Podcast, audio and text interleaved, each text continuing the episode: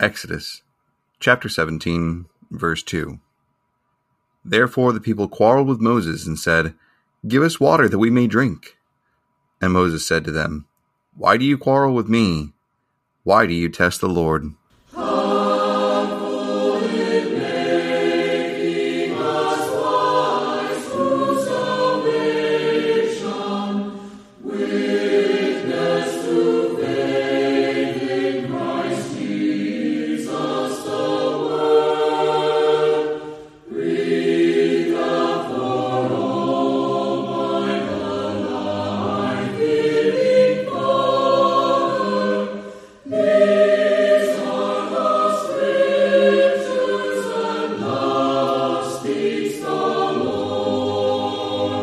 Welcome to Walking Through the Book. I'm Stephen McCrary. And I'm Bryant Bales. I'm Jeremy Hodges.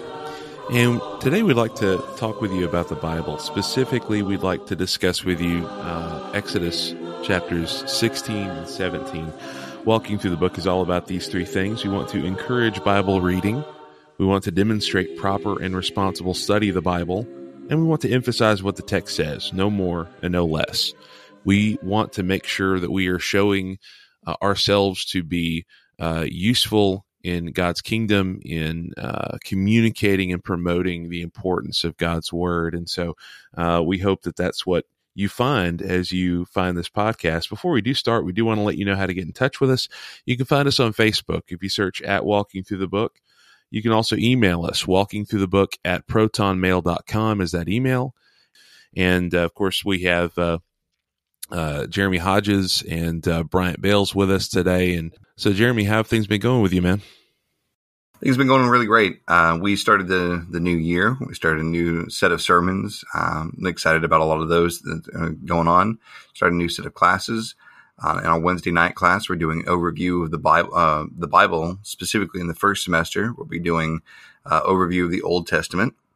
And then we're also starting over in Genesis. Uh, one of the things that we had wanted to do this year with Wildercroft was get on a rotating Bible schedule so that we knew kind of when we were going to go through the entirety of the Bible. So kind of like this podcast is trying to do is go through the Bible step by step, you know, walk through the book. Uh, so we got it set up so we've got a seven year rotating schedule for our Bible classes. Uh, I worked hard for a five year, uh, but one of our elders, he he wanted a few more he wanted a few more classes in there and so we extended it to seven years i'm very thankful to be able to work with some elders who want more bible classes so we're really excited about that, that and great. what's uh, what's y'all's website that would be Wildercroft Church of Christ. Uh, actually, I think it's wildercroftcoc.org. Uh, Wildercroft is W I L D E R C R O F T, Wildercroft. And that Some will people, be in the. Go ahead. Uh, I think some people say Wildercroft, but uh, I'm not sure which one's right. I just kind of say both. Oh, that's how that's how we'd say it in Mississippi. Totally, Wildercroft. Yeah. Well, well, not only Wildercroft. uh, I've got a, a, friend who I love very much. He refers to us as Buck Wildercroft because because uh, he's just hey. like that. All right. Um, Bryant, um, how are things been going over in uh, Savannah? Very well. So I uh, got married at the uh, beginning of December, what? and we've been settling in. And uh, like Jeremy said, a lot going on at the congregation with uh, the new year um, in Savannah, and so things have things have been going really well. It's been a lot of change, a lot of adjustments, but um, really been able to reflect on God's grace and uh, really just His work um, with a um, new perspective through all of this. So it's been it's been good. I assume then you got scads of students. Eh? Eh? Unfortunately, no not. Yeah. If only we had students from cut, SCAD. yeah, you can cut that one out of the final, please. oh, okay. Is that a request? No, I'm not. I was just okay. I, I, I, was being I was being funny, but it's been it's been a joke I've I've been thinking about for a while now. Like every time I think about Bryant's work, I was like, "There's a SCAD joke in there somewhere. I've got to see yeah. if I can make that one." Yeah, the SCAD presence in Savannah is so cool. Love the fact that that college is here. And and, and your website is strivingforthefaith.com still, right? Yeah, yeah, it's .com yeah. or .org. I think we have both of those uh, URLs or domains, um, and it's a it's a newish website. So we're uploading our sermons um, fairly regularly on there. So if you'd want to check out the address and information for the congregation, you can check us out there. Okay, great. Um, Bryant, by the way, um, you want to go through sort of the flow of the program and talk about uh, what yeah. we're going to be doing today? Yeah, absolutely. So, uh, the purpose of walking through the book, when Stephen brought this idea up to me initially, um, you know, the goal was to have an ongoing podcast where we're keeping it as simple as possible, just reading scripture from the beginning and just really having a conversation through it, but having a format that makes it easy for us to have that conversation um, in in a way that's outlined and uh, keeps the simplicity more focused. Um, so we're gonna read through Exodus 16 and 17, and then after that, make some initial observations. And really, what we're doing is just looking at the reading itself and anything that might seem particularly significant, or maybe some things we just really haven't noticed before. And then after that, we'll look at themes, and that'll be more looking at how uh, the text maybe relates more to the overall book of Exodus or back to Genesis, maybe things that relate to the overall uh, context of the Old Testament, um, or ways that we see that things have a fulfillment in the New Testament in Christ and the church. And we always conclude trying to find ways that we can make things more practically relevant by making some applications. And that might not always be an application that might be something you can apply you know the very day you read this but maybe just principles or ideas or just attitudes that you can begin to um, see have some kind of um, application from from the text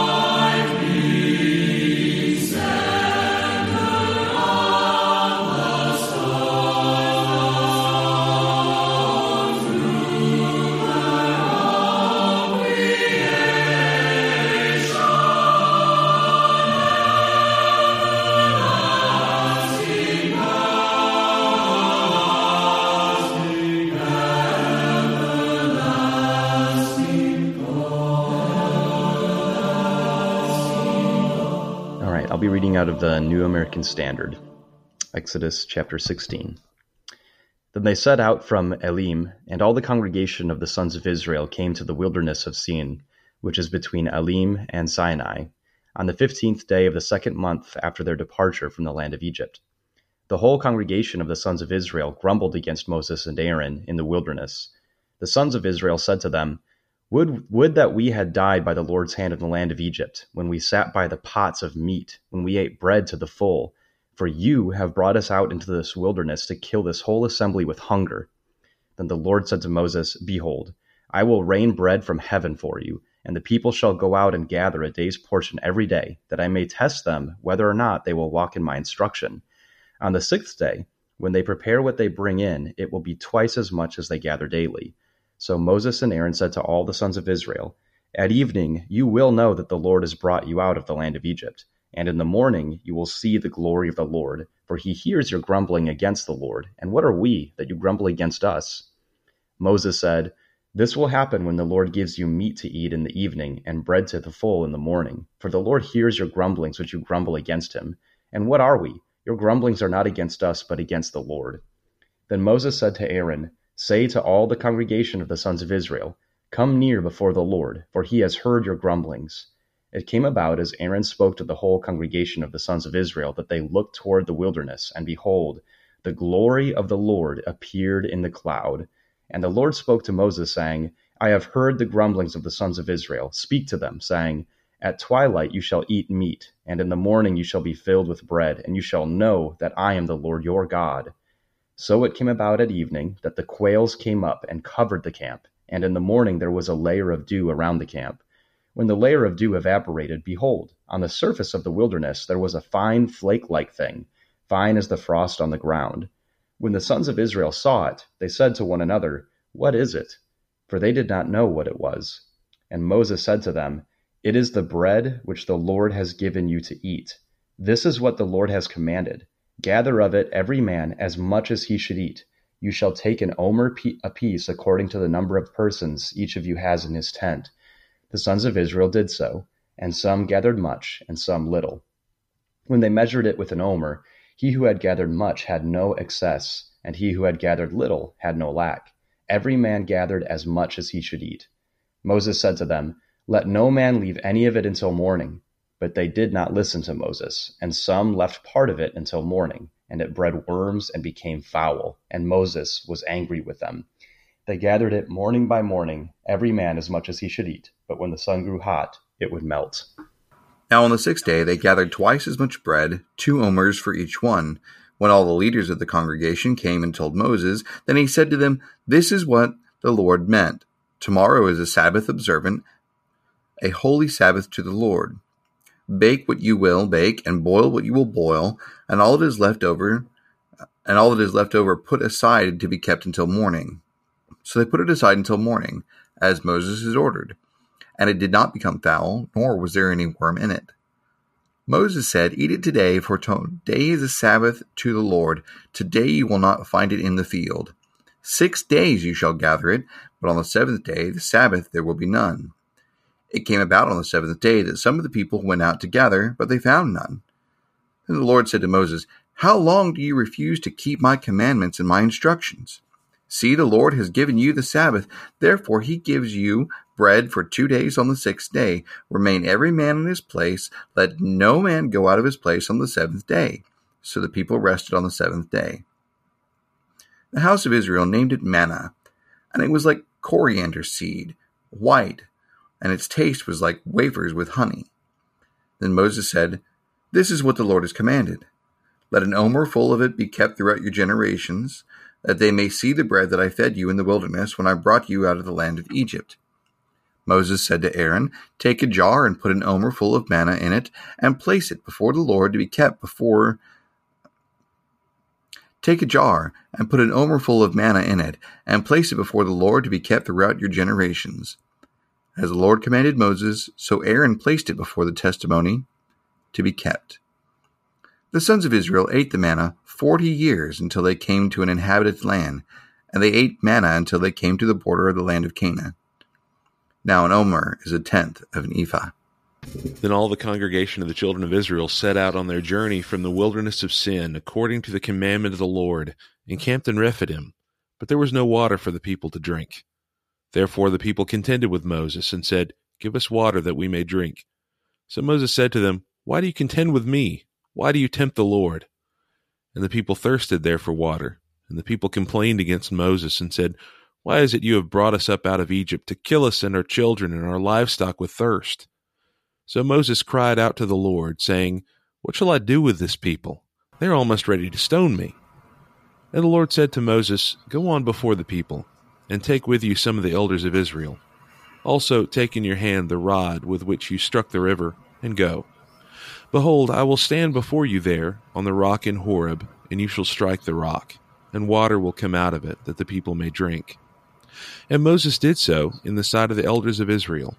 So he called the name of the place Massah and Meribah, because of the contention of the children of Israel, and because they tempted the Lord, saying, Is the Lord among us or not? Now Amalek came and fought with Israel in Rephidim. And Moses said to Joshua, Choose us some men and go out, fight with Amalek. Tomorrow I will stand on the top of the hill with the rod of God in my hand. So Joshua did as Moses said to him, and fought with Amalek. And Moses, Aaron, and Hur went up to the top of the hill. And so it was, when Moses held up his hand, that Israel prevailed. And when he let down his hand, Amalek prevailed. But Moses' hands became heavy, so they took a stone and put it under him, and he sat on it. And Aaron and Hur supported his hands, one on one side, and the other on the other side.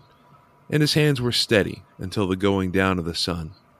So Joshua defeated Amalek and his people with the edge of the sword. Then the Lord said to Moses, Write this for a memorial in the book, and recount it in the hearing of Joshua, that I will utterly blot out the remembrance of Amalek from under heaven. And Moses built an altar and called its name, The Lord is my banner. For he said, Because the Lord has sworn, the Lord will have war with Amalek from generation to generation.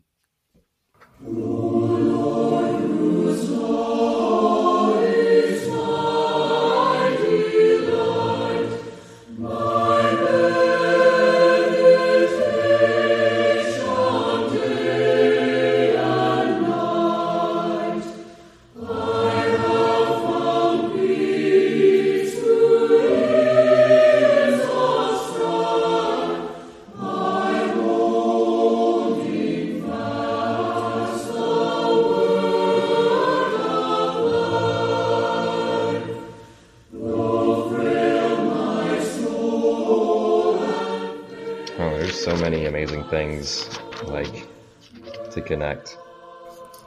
Yep. There's a lot going well, on here. I'll say, like, first of all, though, like, I don't know what the Amalekites did. I do, but uh, specifically, but okay, go ahead. In Deuteronomy chapter 25, verses 17 through 19, Ooh. it actually says what they did. Uh, in Deuteronomy 25, starting in verse 17, remember what Amalek did to you along the way when you came out from Egypt how he met you along the way and attacked among you all the stragglers at your rear right. when you were faint and weary, and he did not fear God. Therefore, it shall come about when the Lord your God has given you rest from all your surrounding enemies in the land which the Lord your God gives you as an inheritance to possess, you shall blot out the memory of Amalek from under heaven. You must not forget. So he gave them a to do list functionally. Yeah. He says that when you get to Canaan, everything's good. You make sure you don't let those people live and specifically because what they had done was uh, you've got a traveling nation between two and three million people, and they're just hanging out at the back and picking off the sick and the weak. Right. By the way, this random random side note, but uh, wasn't Haman descended from the Amalekites? Or am I wrong about that? I'm trying to remember. Oh, it it it, it there's a there's a discussion about that. It seems kind of improbable. There's some okay. similarity of language. There's some of our Jewish friends will maintain that he was descended from Amalek. Um, I don't know if I buy that necessarily, but okay. it's a theory. Because I know I've at least heard that before, and I, I remember it had been a while since I have heard that, so I wasn't I wasn't sure. Because I, I, remember Haman well, was it's, a, it, it's Jewish myth. It's Jewish mythology. Got it. Okay. I, I mean, whether it holds up, yeah, or not um, is sort of a question. So as far as I don't know either way for sure. As far as initial observations on the text, one thing that I had not noticed before was how much it's repeated that God heard their grumblings. It's like four times in a very short amount of text. Uh, I think starting in verse uh, 7, um, and then it's in verse 8, and it's in verse 9, it's in verse 12. So it's just said over and over and over again that God heard their grumblings and it's it's like one verse after another within like six verses that it says that. Yeah, well, I think it's I think it's kind of a. Oh, go ahead, Stephen.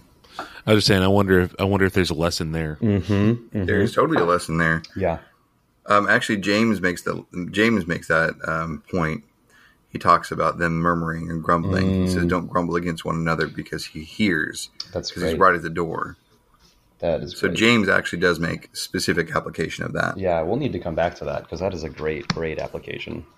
You know, one thing uh, that I noticed too, and I guess I just hadn't really considered in this in this vein, but sort of a question out of chapter sixteen, verse eighteen.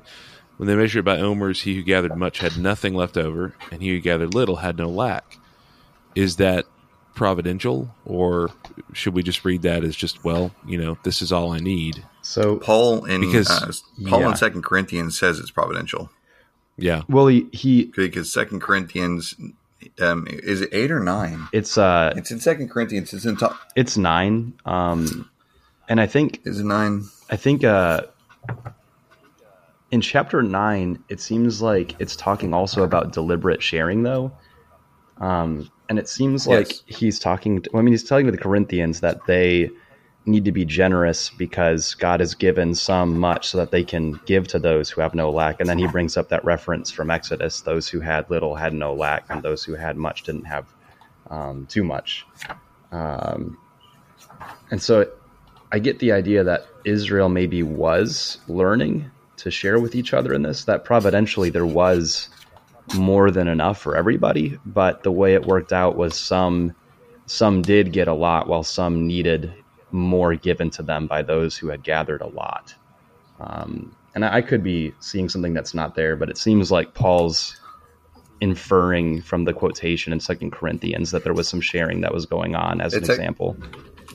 Yeah, it's in eight, not nine. But it it, what's, what's interesting in that it's in eight, yeah, because the the second quotation is in nine, talking about scattering abroad and gave to the poor. But um, uh, but the quotation because uh, it's a two chapter discussion about yeah. giving. But in fifteen, it's an eight fifteen is when he says it. There it is. Yep. And what's neat is he's got two, he's got two things going on. A about providential uh, giving so you can share, but the other part is that he takes care of the people who share. Right. Yes. so yes. Pro- providence is at the front end and providence is at the back end. Right. He's like, well, God takes care of this. God's the one who makes sure you have enough. So get sharing. Yeah. I was just going to say, I'm, I'm struck by the simplicity of a lot of the lessons that are here. You know, like God just took them out of Egypt. He did incredible miracles. And, you know, we're obviously working towards Mount Sinai, which is just going to be another massive kind of event.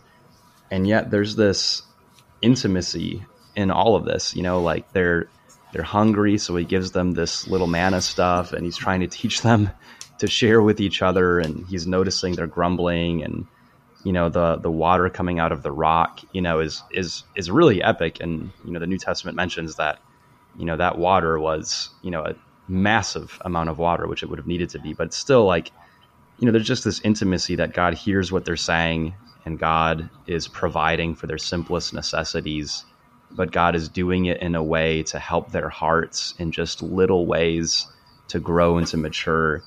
Um, it really, it really does seem like everything kind of slows down to emphasize that God really is dealing with Israel like a parent with an infant. You know that they really are almost like born again here and needing to learn quiet lessons of infancy.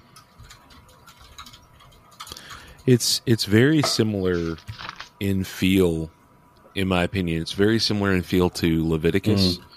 In a sense, where there are these big things going on and there's progress to be made, but right now we're going to slow down. Yeah. We're going to take some time to to look at some things, and uh, you know, this is almost like, I mean, again, this is this is this is an infant in his mother's arms. Right. Like there's just some very simple things going on right now, and uh, I mean that's just I mean how I pictured it in my mm-hmm. mind and uh, but but I think you're I think you're spot on. It's just that they're flailing almost immediately and just you know uh, almost completely helpless.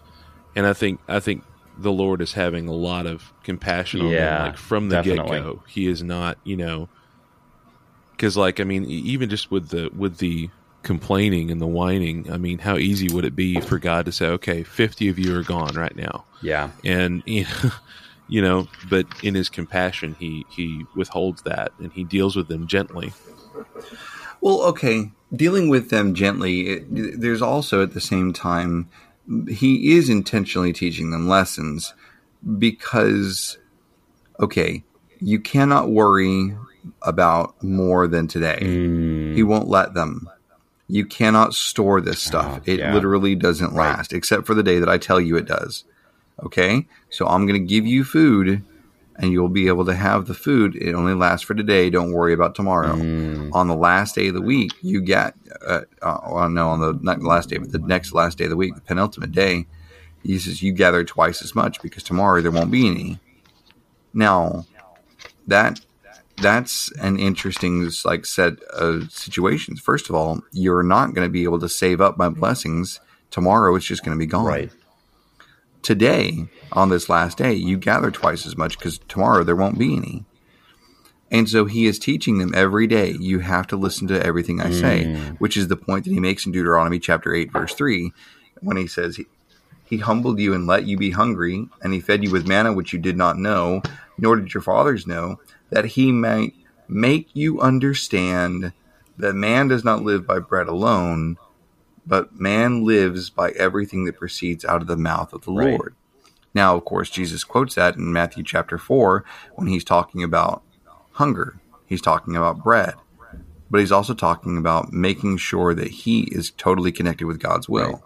So this chapter uh, has far reaching implications when it comes to understanding the nature of God and his dealings with his people, uh, even to the point of what Jesus understood. Right. Yeah. The other, the other thing is, you know, the Sabbath stuff. Um, on Sunday, I was uh, able to talk about some of the, the wrong sl- and slanderous accusations that are brought against Jesus' disciples uh, because they were picking the yeah, heads yeah. of the grain in the field. And they said, Well, you're breaking the Sabbath. And of course, the rest of the law, if you read it carefully, you can see that there's definitely a difference between gathering, not allowed, and eating in the field, right. yes, allowed. Yeah. And so you have a wrong application of the law trying to um, slander the disciples. But it is gathering here that is forbidden. Right. You're not allowed to do anything where you pick it up and you save it for right. tomorrow. Right. Yeah. He says you're not allowed to gather. So it's, it's kind of a di- it's kind of a different deal. Yeah. And so their misunderstanding of the Sabbath rules led to led to that problem. Yeah, that's a great thought. Well, and and I mean, just like what y'all are talking about here, gather according to your need. Like that's a, I mean, there's a lesson in that as well. that in this country we need to heed. Um, Big time. But, you mean Co- uh, there's no Co- there's no Costco? You can't buy like you can't buy 17 pounds of peanut butter. Pallets? Can I get like five pallets of peanut butter? Um. I, will get the big one. I'll get the tub, the Tubbo manna. I've got the room in my eight bedroom house. Um, no, uh, yeah. So it's it's really fascinating. You know what you see. You know this is this is ultimately something that God is mm-hmm. intending. He's bringing it about, but he's he's regulating it at the same time, um, and and and teaching them in this way. Um, what's interesting to me too, though, is that um, you know water, uh, having a sense of water or the promise of water, really, in chapter seventeen. Um, again, more complaining, right? And I think verse 2 kind of as we focused on this sort of our focus verse or the, the verse we started the, the podcast with the episode with um, you know the question why do you contend with me? Why do you tempt the lord? Uh, moses is moses feeling i mean of course his sense is he's allying with god sometimes seemingly in hostility or against the people. Because it's like why do you contend with me? Why do you tempt the lord? And what that really means is they're testing god. And there's a couple of ways to test people right? You, you can test someone hoping that they succeed and that they go through that test and they, they do it well, right? I mean, sometimes you'll test your children that way. Well, let's see what they do with this. Not that you're manipulating them, but that you're you're you're wanting them to succeed. But there's another way to test, and there's a way to test that basically says, well, you know, just like the last verse in chapter 17, uh, excuse me, the last, excuse me, the last verse in that section in uh, in verse seven, you know, is the Lord among us or not? Um, that's the kind of testing that that you know you're just kind of throwing it out there. You're not really hoping that he succeeds in that test. But uh, I don't know. What do, you, what do y'all think about that in terms of Moses sort of allying himself with God against the people? Mm. It doesn't go well for him the next time this comes up. Mm. Yeah, with the mm-hmm. water and Numbers. I think it's Numbers 20. Yes. Yeah, so you have some some strong similarities between the things that happen here and what happens in yeah. numbers, and that's kind of mm-hmm. intentional. Mm-hmm. Um, I think that's the that's the root of that strange phrase in First Corinthians ten when he says the rock that followed, because there's two occasions in which there is water from the rock, and so you have sort of a uh, uh, a spiritual application that Paul seems to make in 1 Corinthians 10. He says Christ was the rock that followed them, which again is weird. It's kind of a weird thing to say. Obviously, the rock didn't follow them. I mean, not in a literal sense, but the fact that you have two different occasions in which water is provided from them for them from the rock And so the the spiritual application that Paul makes in 1 Corinthians 10 that, that is a it is a foreshadowing of Christ. But um, uh, this this interesting thing that that Moses says, "Look, I, this is not about me. You guys think you're fighting with me, but you're not fighting mm-hmm. with me because you're fighting with God." Mm-hmm. I think mm-hmm. anybody, anyone who's dealt with um, anything, anyone who's dealt with tough things in a church, maybe there was a, a wayward member, maybe there was somebody who was perpetually uh, rebellious, or we we dealt with hard situations as an evangelist or working with a congregation. This this is really mm-hmm. real. Mm-hmm. With I, I I still really hear Moses. You know, you're fighting with me, but it's right. not me. You think you're fighting with me, and you're not. The problem is you got a problem with God, right. and you're going to have to square that with Him. Yeah, I think that's a great thought. Oh, but Jeremy, that's just your opinion. Well, that would be easy for them to say about Moses, but Moses uh, obviously is vindicated in this well, case. But you know that that, that goes back to chapter mm-hmm. 16 too, because uh, the the glory of the Lord appeared to them in the cloud. So they they can see these things happening, right? I mean, they see what's going on. Well, he says that's that. what he seems says, so absurd to us. He said, "You." He says, "You shall know that I am mm-hmm. the Lord." He literally just brought them through the Red Sea. He literally just defeated the entirety of Egypt with his miracles. I mean, the plagues were a demonstration of his power. Uh, it would be impossible. I mean, they saw the pillar of fire, the pillar of cloud. They've seen all of these miracles happen, and yet they're here saying, "But can he really feed us?" I mean, I mean, because I mean, really, can, have, can he really take care of us? What have you done for me lately? Oh man, oh, oh. and that's so that's so human. That's yeah. so us. Yeah. So there's there's one one more thing that um, I hadn't noticed before quite so much. In verse three, when they say, "Would that we had died by the Lord's hand oh, in the yes. land of Egypt." That really hit me when I was reading that. Uh, what do you guys think of that? Because it seems like they're saying like we wish it's almost like they're envying the Egyptians that God had actually struck and killed in Egypt. Yeah. Well, at, the same time, it's a little bit of a dramatic statement too. This is a very tack hand on forehead kind of like, oh, if only we had died in Egypt. Oh, shut up. Come on, man. I mean, you're uh, we're we're invited to read this and go, guys, seriously, that's the way that you're going to mm-hmm. attack this. Oh, if only I had died in Egypt. Come on. Well, again, it's it's like children being overly dramatic, and you're just kind of like, please, come on.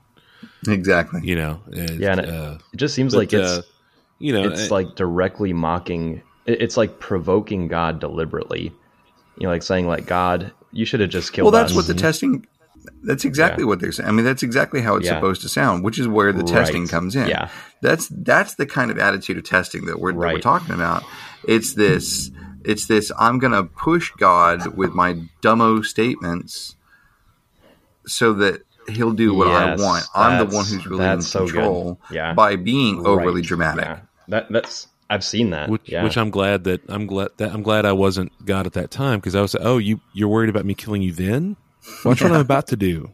Okay, no, whoop, and I've, I've, run into that as yeah. well with um, people that you may try to help physically, like, and when you're you're you're trying to help yeah. them and they know you're a Christian, sometimes people will say things when you're trying to act in their best interest and pull back on not physically helping, but just trying to help them know God or even at the onset yep. you say look that's really not what this is all about. We really need to find the true food which is from god's teaching. And sometimes people say things to try to put themselves in a position of control. Um, like i i've yep. No i've just i've just run into that many times. I won't go further into that but you know i, I think it is interesting how this can be no, imitated in right. similar ways. One of the one of the things i wanted to, to notice that's really fascinating about this is it is a reminder that the Hebrew narratives are not written in purely chronological order. And if you want a good reminder of that, they take this portion of the manna mm-hmm. and they put it, it says, before the testimony to be kept. There's no ark of the testimony. Not for a while. There's no Ten Commandments yet. It tells us something that happens later, and it associates it with this this thing that doesn't exist yet in the narrative. And so you come across, placed it before the testimony, and it doesn't explain that. So if this is your first read through, you're like, placed it before the what now? Now he explains that later on. I mean, you're going to see exactly what happens, but right here, you don't have that. Right. So I find it a fascinating sort of a thing. He is writing this with the knowledge that the people who are reading this have because of later events. The right. first people, yeah, yeah, the first people to read this were people who knew exactly what the testimony meant. Precisely, and, and that's that's where context con- context comes into play. You know, and you realize, okay, yeah, what's his audience? Who's he writing to? And and so much of the criticism that has been leveled against these uh, first five books of the Bible uh, really is answered by that, in my opinion. Um, you know, you have places. Uh, you know, in Genesis that are called by names that would have been current to Moses' generation. And so that's, you know, anyway, yeah, what, what you're saying is spot on.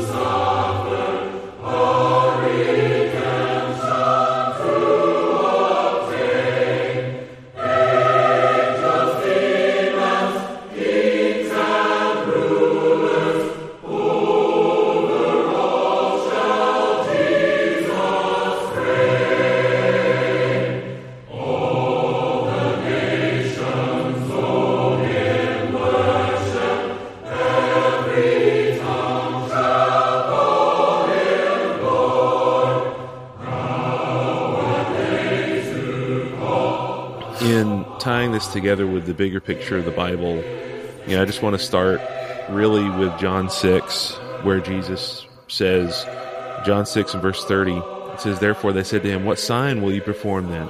We may see it and believe you. What work will you do? Our fathers ate the manna in the desert. As it is written, He gave them bread from heaven to eat. Then Jesus said to them, Most assuredly, I say to you, Moses did not give you the bread from heaven, but my Father gives you the true bread from heaven.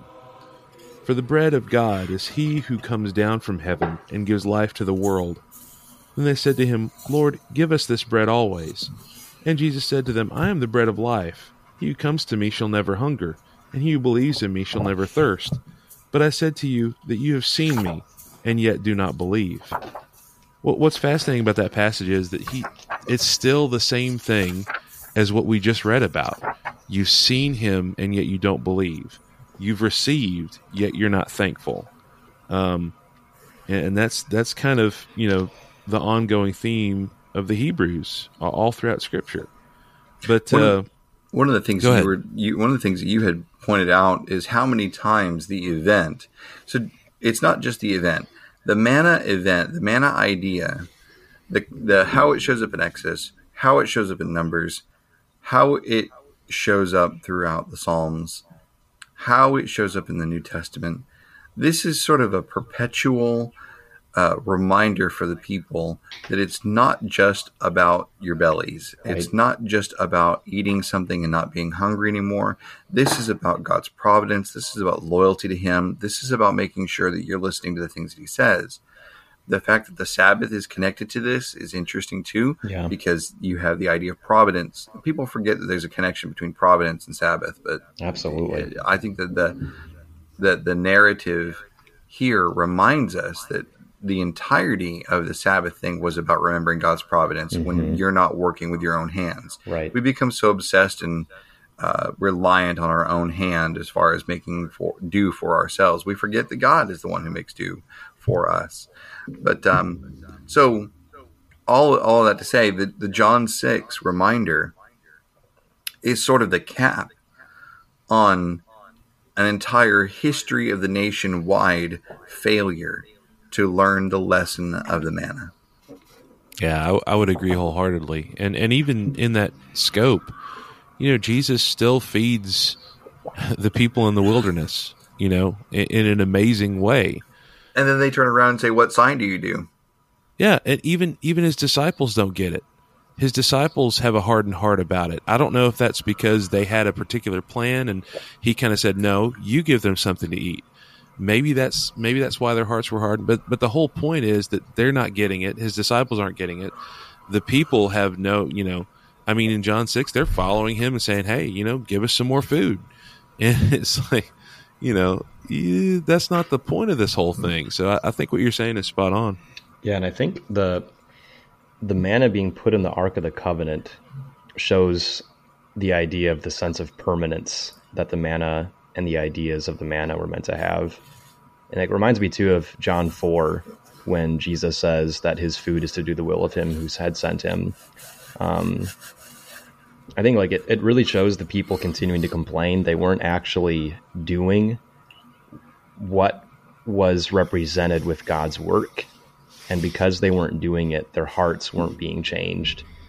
And I think that's what Jesus was urging his disciples continuously, because um, he would often say, "Blessed are those who hear the word of God and do it."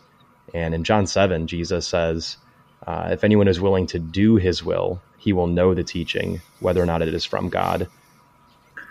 Not only that, okay, uh, you said permanence, but there's a sort of an irony in the, the Hebrews passage the Hebrew writer seems to be making a little bit of a kind of a poke at um, at his Jewish readers because he talks about the things that are in the ark and he includes the manna mm-hmm. in that. Uh, but by the time that he writes that, there's no more ark. Right. It doesn't exist by that time. They don't. They don't know where it is. It disappears from history after Nebuchadnezzar. You have a temple, but you don't have an ark. So he is talking about the the the art, the tabernacle and the ark of the covenant, and he specifically says yes, but that's not around anymore. Now, whether or not, however you want to date Hebrews, I do not believe the Hebrews was written after the destruction of the temple. Um, but either way, he says, look, and and honestly, we can't speak knowledgeably about the Ark of the Covenant. Why? Because it's gone, man. And so I just find that sort of interesting that the permanence is the idea behind it, which is what you just said but the thing itself right isn't permanent. Yes, it's not about the object, but it's what it's ultimately pointing to, which is like the Ark of the Covenant itself and the tabernacle. You know, all of those things were meant to point the pe- point the people to the things of the Spirit, the greater things that brought you into God's presence and connected you with Him. And there's there are great lessons in this, in the sense that like this is not about showing others the miracle. I mean, I, I don't know, maybe I'm reaching here, but I mean the, it's not like the Israelites were told, you know, show the other nations, you know, how I'm feeding you. Um, and, and, I guess it's just similar today where people are like, well, we, we need miracles, you know, the argument is made that we need miracles so that people can believe. You know, some people, you know, will, won't believe as easy as others. And, you know, that, of course, that makes no logical sense. Because um, these people had the miracles right. and they didn't believe. Right. Precisely. Precisely. And so, but but but I think you know what y'all are saying, and, and and really what we're seeing here is that the eternal principles are still there. Um, you know, what's fascinating too, you know, we, we see this resistance with the water, and of course, there's you know uh, the statement I think Jesus makes at the feast in John concerning he who comes to me shall never. Yeah, it's the thirst. next chapter. Yeah, it's the next chapter. It's in chapter seven. Yeah. So you've yeah. got the stuff about the bread in chapter six, and then you get the stuff about the water in chapter 7 mm-hmm. Not an accident, right? Yeah, I think it's verse. Uh, yeah, verse thirty-five in chapter six. I'm the bread of life. He who comes to me shall never hunger, and he who believes in me shall never thirst. And I, it's a fascinating order to that.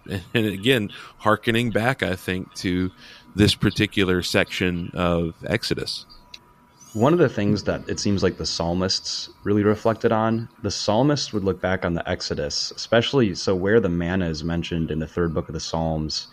Uh, it seems like they would see the work of God in the Exodus and they understood how God was revealing permanent spiritual truths that connected more to the individual.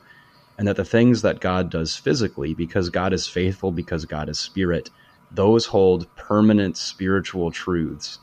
And so, if God was raining down mm. physical manna, then there's some kind of spiritual truth that remains perpetually true in that. If God brought water from the rock, for the people once, there's a permanent, perpetual lesson found in that that's meant to be personally understood and applied in any generation because what God does once in his eternal character, he is always willing to do.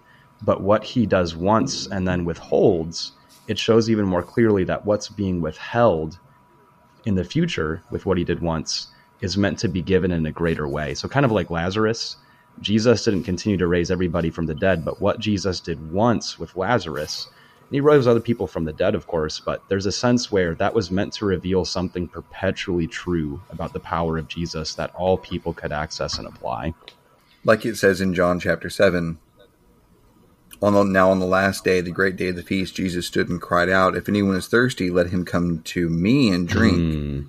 He who believes yeah. in me, as the scripture said, from his innermost being will flow rivers of living water. yeah, really good. But this he spoke of the Spirit whom those who believed in him were to receive, right. for the Spirit was not yet given because Jesus was not yet glorified. Right. So, back to what Stephen was saying, he positions himself as the eternal spiritual bread yeah, in chapter right. six. He turns right around and tell them tells them that he is the spring of living water in chapter seven. So all of these things are some physical things that come true in Jesus that have to do with a spiritual reality that, that is eternal, like you're saying. Yeah. Yep you know, contention, tempting, testing. You know, there were people that tested Jesus. Hmm. Uh, we see that many times. Uh, the Pharisees and the Sadducees tested Jesus with the hope that he would fail these tests, that he would expose himself as the fraud that they wanted him to be. Um, and, and, and of course that goes on today when we tempt and test God. Well, you know, I, I know that God wants me to do this, but I'm just going to go ahead and do this. And, you know, I'm just going to have faith that God is just going to take care of that in His grace. Um, that's that's very much testing God. And I know I'm getting more into application there, but um, I mean, I think that tempting, that testing, I mean, that goes all throughout Scripture of man testing God in ways that He wants God to fail. And maybe I'm phrasing that the wrong way, but that's just that's the way it comes across very often. Well, okay, I, I, I do want to say that there's one. Uh, I know there's another way to look at this that I just want to be you know, kind of careful about. Um, I I don't want to ignore the idea that God does have another side of this, where He invites the people to test Him. Mm-hmm. Um, he specifically said He wants them to test Him when it comes to giving back to him. Right, Malachi. Yes, absolutely in Malachi.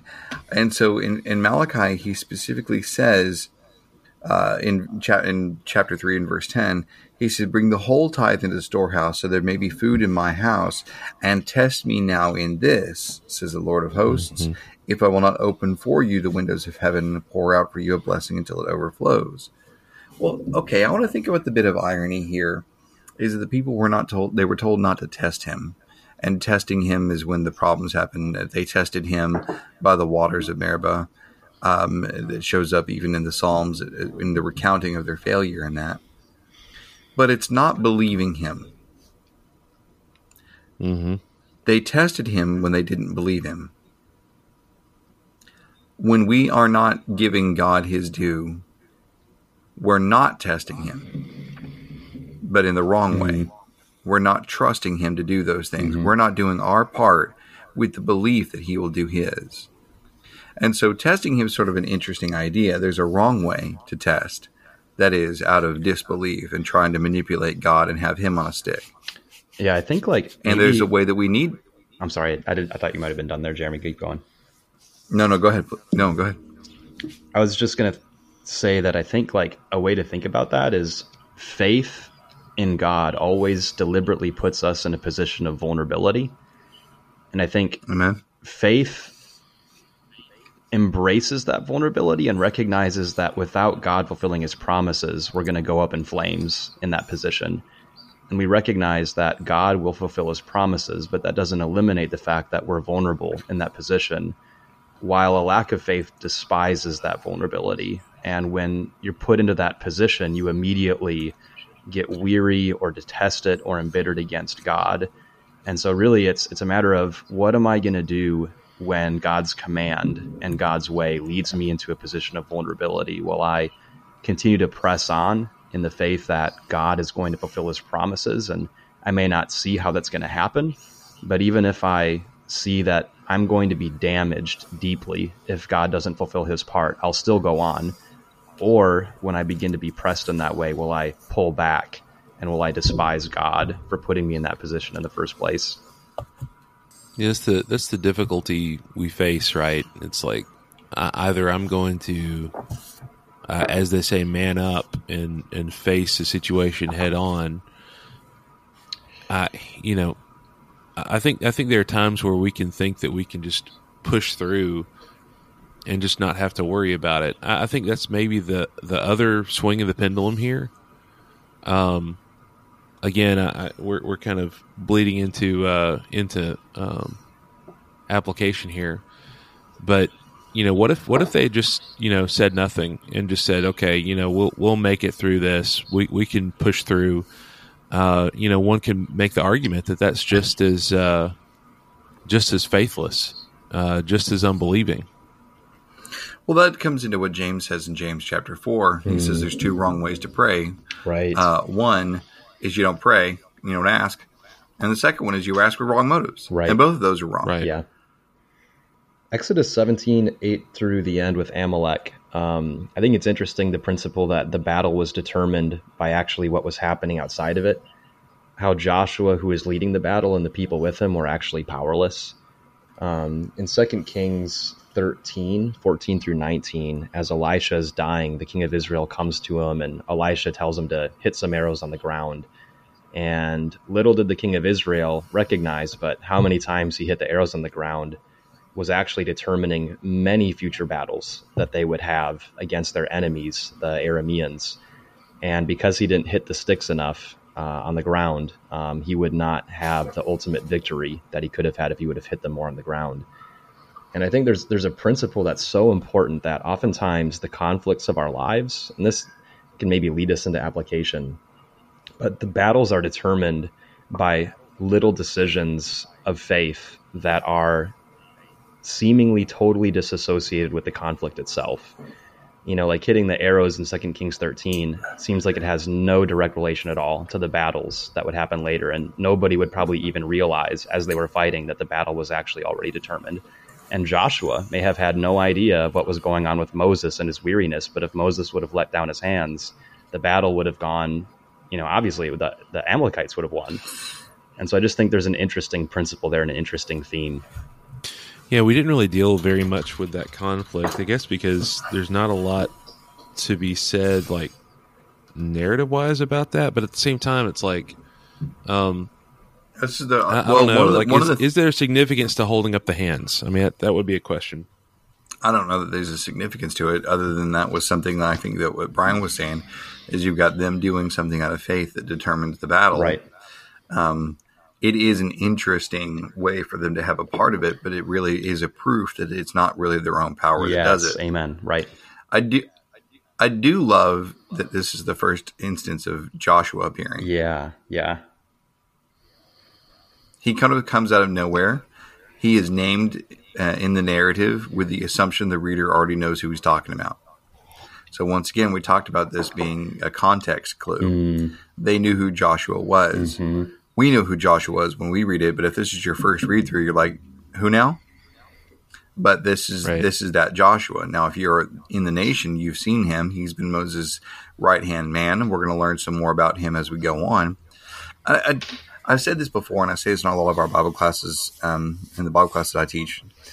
Just because the Bible is not fiction does not mean it's not well written. And so, what you have here is you have this um, narrative whole it, what you have is you you have a statement being made with no context whatsoever in the way that it's presented, and it is an invitation for you to read on and find out you know mm. what's going on more. And so Joshua being name dropped like this, I, I find it really interesting. As the reader, you have to read on to figure out exactly who this Joshua is. You learn about his development. You learn about uh, kind of where he comes from. You learn about him taking over the nation after um, after Moses. But of course, if you're in the nation that came later, you know Joshua as being this great leader who provides a lot of physical success. Now, of course, the ultimate application of Joshua being this person to lead them into the land is the fact that Jesus has the same name. so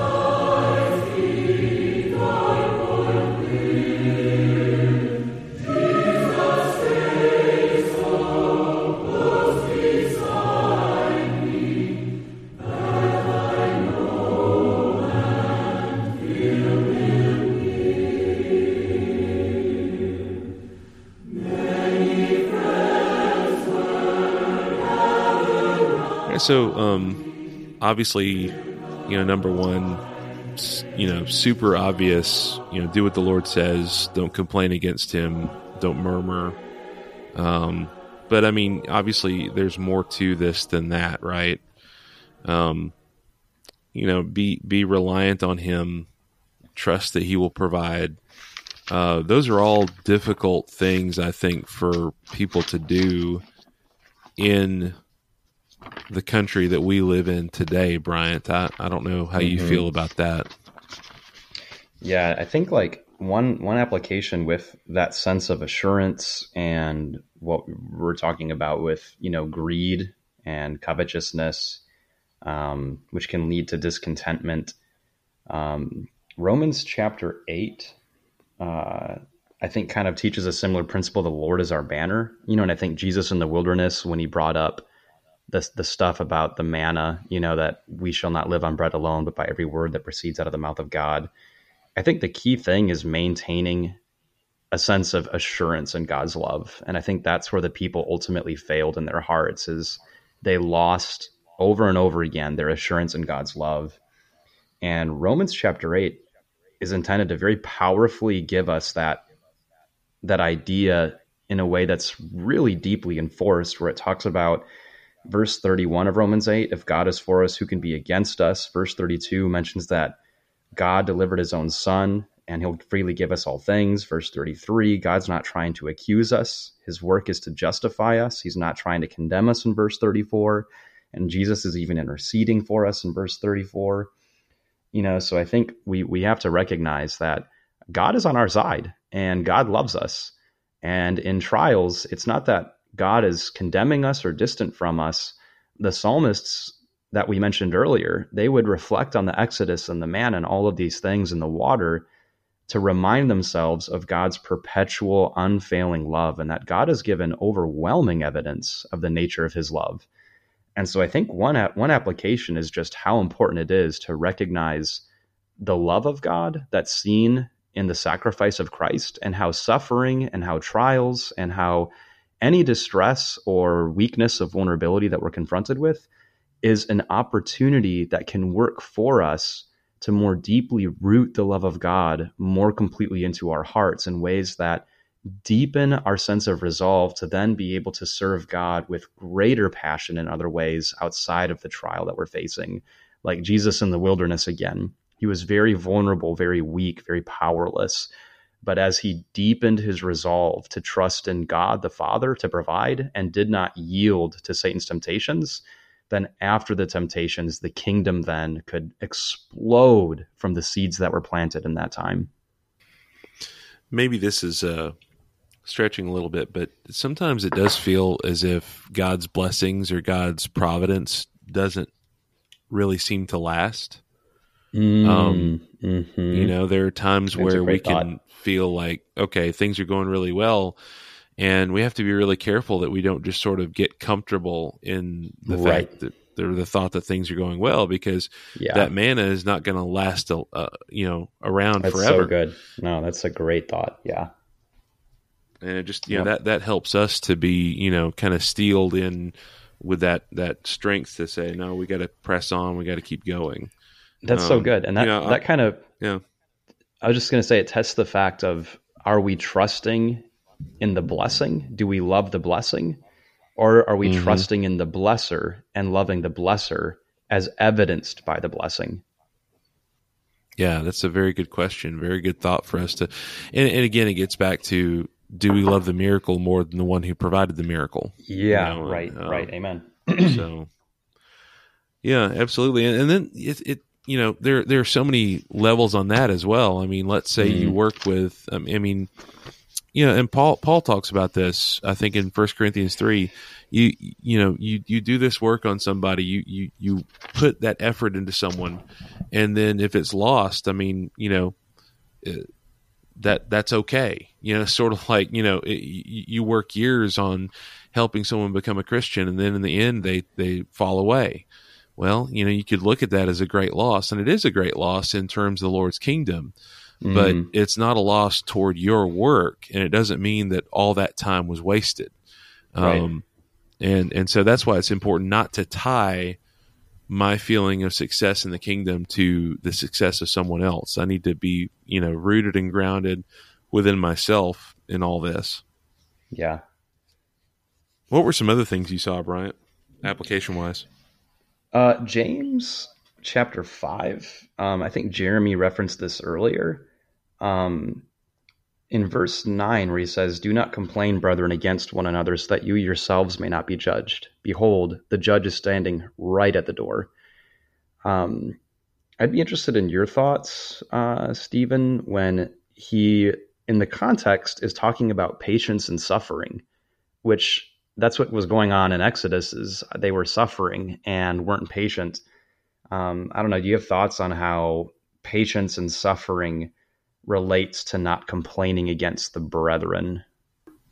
Well, that's a that's a good question to ask because I, I think it's easy. I think it's easy for us, you know, as as I mean, we think of ourselves as evangelists and, and preachers, and mm-hmm. I think it's very easy for us to have uh, grievances with the brethren and to have, mm. uh, you know, those things that we're working through. And, uh, you know, I, this is a lesson for me. I mean, just to be blatantly honest, like I I I have issues with being too negative, and I need to continually think about that and say, okay, am I being uh, am I being an encouragement right now?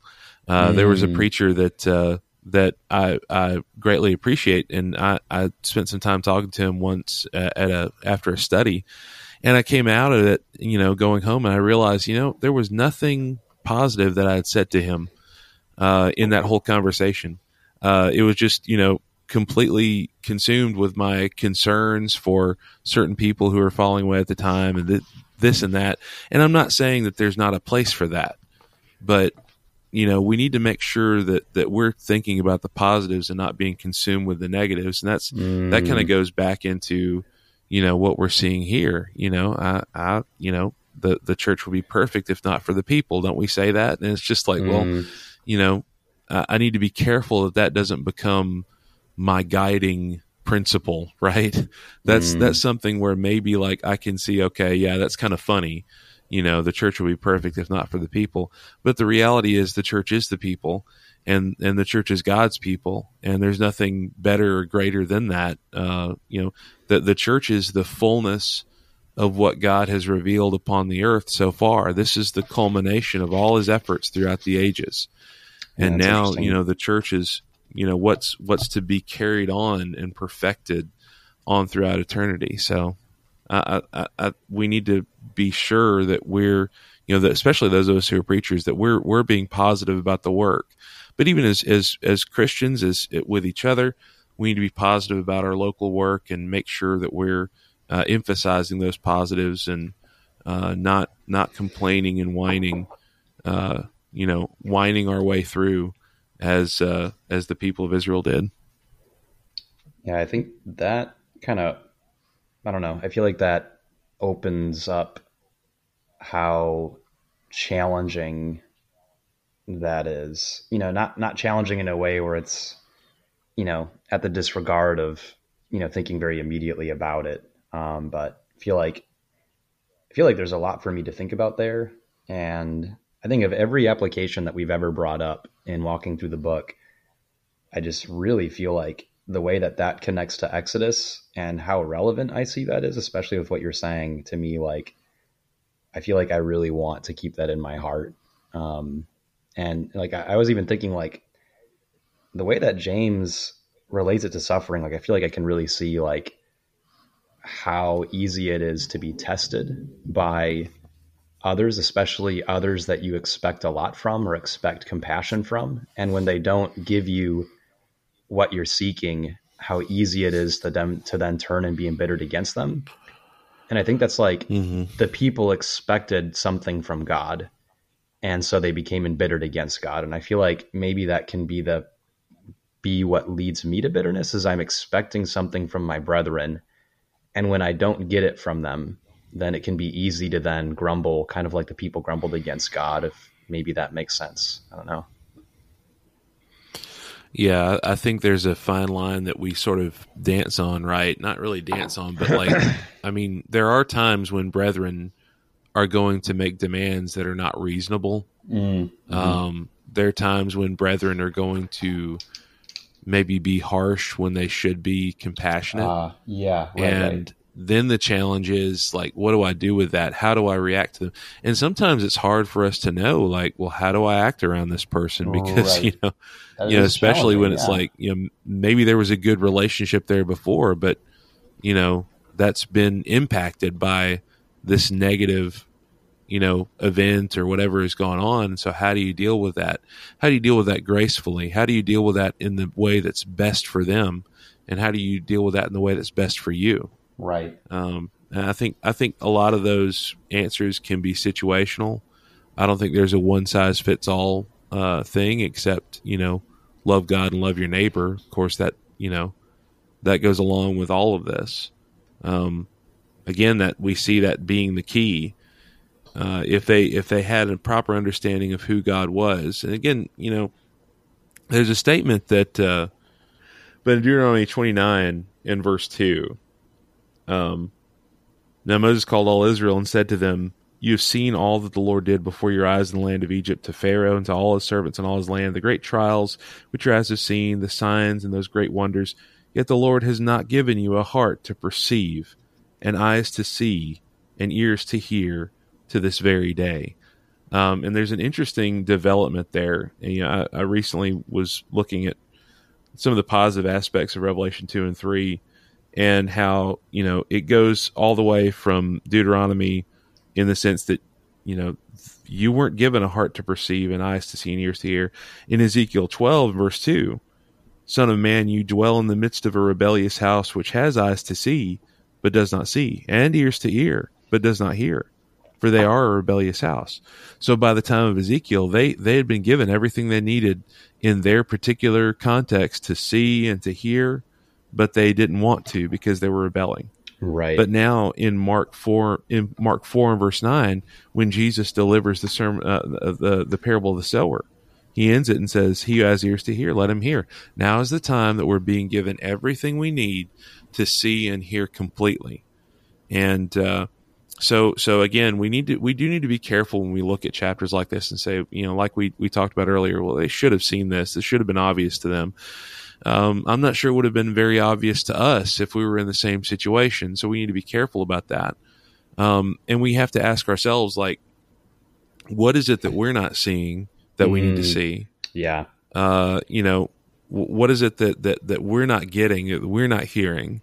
And sometimes that's harder for us to perceive than it was for them to perceive that this great and, and wondrous, mighty work had been done to free them from Egypt. Yeah, and I think that's that is, I think, one of just the ultimate applications. I think Exodus 16 and 17 is one of the first times where we see ludicrous mass disobedience. You know, where like we were saying, we we look at the text and it's almost like we're invited to scoff at the people. But I think that's really intended to humble mm-hmm. you and me because we share a nature as the same as the people of Israel who came out of Egypt. And I think Jesus would really try to get the disciples to recognize how they were no better than the people that oftentimes they look down on. And so I think like one of the one of the big important applications is recognizing that if if Israel came on coming out of Egypt could fail so laughably, the invitation is ultimately not just to scoff at them, but because of that invitation to scoff at myself ultimately and to see the log in my own eye, which then leads me to then ironically be disassociated from the people of Israel because that was their problem is they weren't looking within themselves by the guidance of God. They were looking outside of themselves. They're like whitewashed tombs full of dead men's bones. Mm-hmm. Mm-hmm. Yeah, and, and isn't that the thing with the Pharisees is they were unwilling to look within themselves and that was what Jesus was really mm-hmm. trying to do all along is see how you are no different than the very sinners that you are scoffing at. And if they would have just accepted that invitation, just how different they could have been. There's a statement that in Revelation 2 and verse 17 that I haven't gotten to yet. You know, he who has an ear, talking to the church at Pergamos, uh, the Lord says, He who has, has an ear, let him hear what the Spirit says to the churches. To him who overcomes, I will give some of the hidden manna to eat, and I will give him a white stone, and on the stone a new name written, which no one knows except him who receives it. So, some of the hidden manna to eat, um, and I, there, there's some things to be considered there. Um, I think one of the main things is that God continues to provide for His people, um, and that providence is not always easily seen. Oh, that's so um, good. Yeah. You know, the hidden manna, you know, uh, we have so many people in this world that they want these big things. They want right. these big right, right, displays. Yeah. I mean, we, you know, there's a, there's a local mega church that, that, I mean, you look at their commercials, it's like Cirque du Soleil. I mean, it's, it's uh, incredible what they're doing presentation wise. It's, it's a rock concert. It's a, huge spectacle. Mm-hmm. And and I think people want the huge spectacle. Right. And even among believers, I think there's the sense that like we've got to have these big things happening. You know, the Christians of the first century were turning the world upside down. We need to be turning the world upside down. Well, and and yeah, mm. I mean I agree with that. But what does that look like? Yeah. How does that actually manifest? Yeah. And right, I would argue right. that it manifests just as clearly with, for example, a small local congregation just simply consistently doing the work of God Amen. day in, day out with love and care. Amen. Yeah, absolutely. Well, um, we're grateful for you taking the time to be with us today. And we hope that it was useful to you in your walk with God. And uh, we just hope next time to be with you and to uh, go into chapter 18 of Exodus, maybe beyond that, and uh, share with you more as we walk through the book together.